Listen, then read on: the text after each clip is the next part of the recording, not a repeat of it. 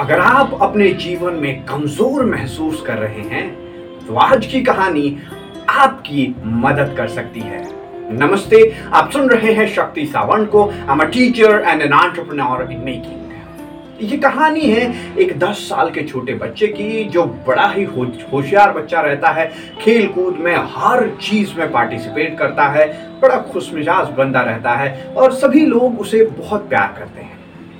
कि एक दिन कार एक्सीडेंट में ये छोटा सा बच्चा अपना बाया हाथ खो देता है। इसके बाद जो बच्चा खेलना कूदना इतना पसंद करता है, वो घर में बैठने लगता है, क्योंकि जैसे ही वो बाहर जाता है, बच्चे उसे चिढ़ाने लगते हैं कि तुम्हारे पास तो हाथ ही नहीं है, तुम कैसे खेल पाओगे?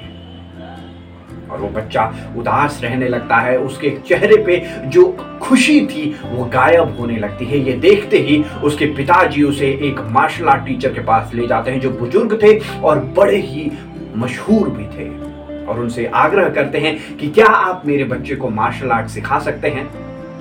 और वो गुरु मान जाते हैं और उसके बाद वो बच्चा मार्शल आर्ट सीखने लगता है। बच्चा मार्शल आर्ट्स बड़े ही रुचि से सीखता है और बड़ा अच्छा परफॉर्म भी करता है। इसके बावजूद कि उसके पास बाया हाथ नहीं था। तीन महीने बीत जाते हैं। उस बच्चे को एक बात समझ नहीं आती। मैं इतना अच्छा परफॉर्म कर रहा हूँ, फिर भी गुरुजी मुझे सिर्फ़ एक ही मूव क्यों सिखाए जा रहे हैं? तो वो सोचता है कि एक दिन गुरु जी से पूछते हैं। वो जाकर अपने गुरु से कहता है गुरु जी क्या आपको नहीं लगता कि मुझे और मूव सीखने चाहिए? गुरु जी मुस्कुरा कर कहते हैं, नहीं, मुझे नहीं लगता। तुम्हें एक मूव आता है और यही एक मूव तुम्हें पूरी ज़िंदगी में ज़रूरत भी पड़ने वाली बच्चा सरप्राइज़ हो जाता है कि गुरुजी ये क्या बात कर रहे हैं। लेकिन वो गुरु जी पे भरोसा करके अपनी ट्रेनिंग कंटिन्यू रखता है। कुछ महीने और भी जाते हैं, उसके बाद गुरु जी उसे कंपटीशन में लेकर जाते हैं।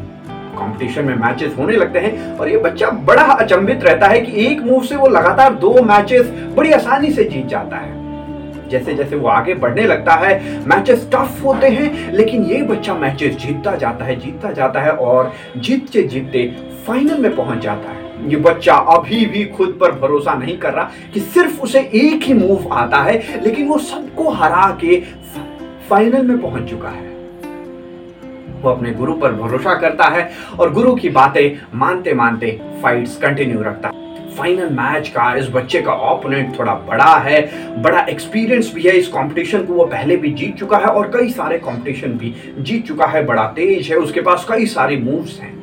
ये बच्चा थोड़ा सा डरने लगता है। लेकिन गुरु जी कहते हैं, नहीं, तुम ये मैच जीत सकते हो। ये सुनते ही वो बच्चा आगे की तरफ़ बढ़ता है और रिंग में उतर जाता है। जैसे ही मैच शुरू होता है ओपोनेंट हावी होने लगता है और इतना ज़्यादा हावी हो जाता है कि रेफरी मैच रोकता है और गुरु जी की तरफ़ देखता है, क्या मैं इस मैच को रुकवा दूँ? क्या आप अपने शिष्य को वापस लेना चाहते हैं? गुरु जी बोलते हैं, नहीं नहीं, उसे मैच खेलने दो।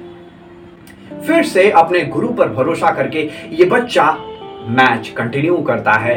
एक ही मूव ये बार बार चलाया जा रहा है, चलाया जा रहा है और ये देख के ओपोनेंट पेशेंस लूज कर देता है और अपना गार्ड ढीला कर देता है और इसका फ़ायदा उठाते ही ये बच्चा उस पर हमला करता है नॉकआउट और ये चैंपियनशिप जीत जाता है।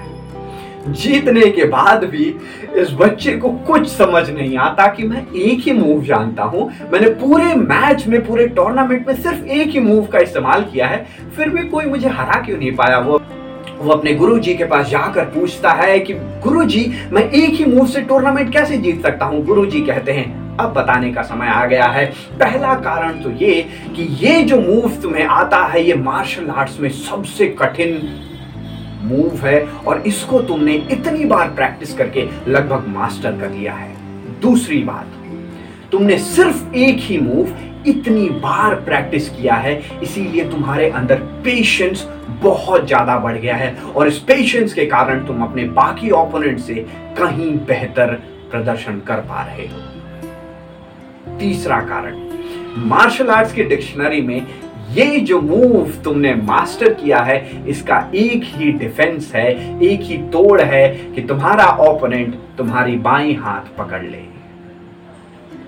और तुम्हारे पास वो है नहीं। माई डियर फ्रेंड इसीलिए कहते हैं कि अगर आप जीवन में कुछ कठिनाई में हैं, आप आगे नहीं बढ़ पा रहे तो सही गुरु का चयन कीजिए, सही मेंटर की तलाश कीजिए, क्योंकि वो मेंटर आपकी वीकनेस को, आपकी स्ट्रेंथ बना सकते हैं। आपकी जो सबसे बड़ी कमी है, उसको सबसे बड़ी स्ट्रेंथ बना सकते हैं। और वो मेंटर आपको इस दुनिया में एक विजेता बना सकते हैं। इस कहानी से दूसरी सीख हमें ये मिलती है कि जैसा ब्रूसली कहते हैं ना कि मैं उस ओपोनेंट से नहीं डरता जिसने हज़ार मूव्स प्रैक्टिस किए हैं। मैं उस व्यक्ति से डरता हूँ जिसने एक ही मूव को हज़ार बार प्रैक्टिस किया है।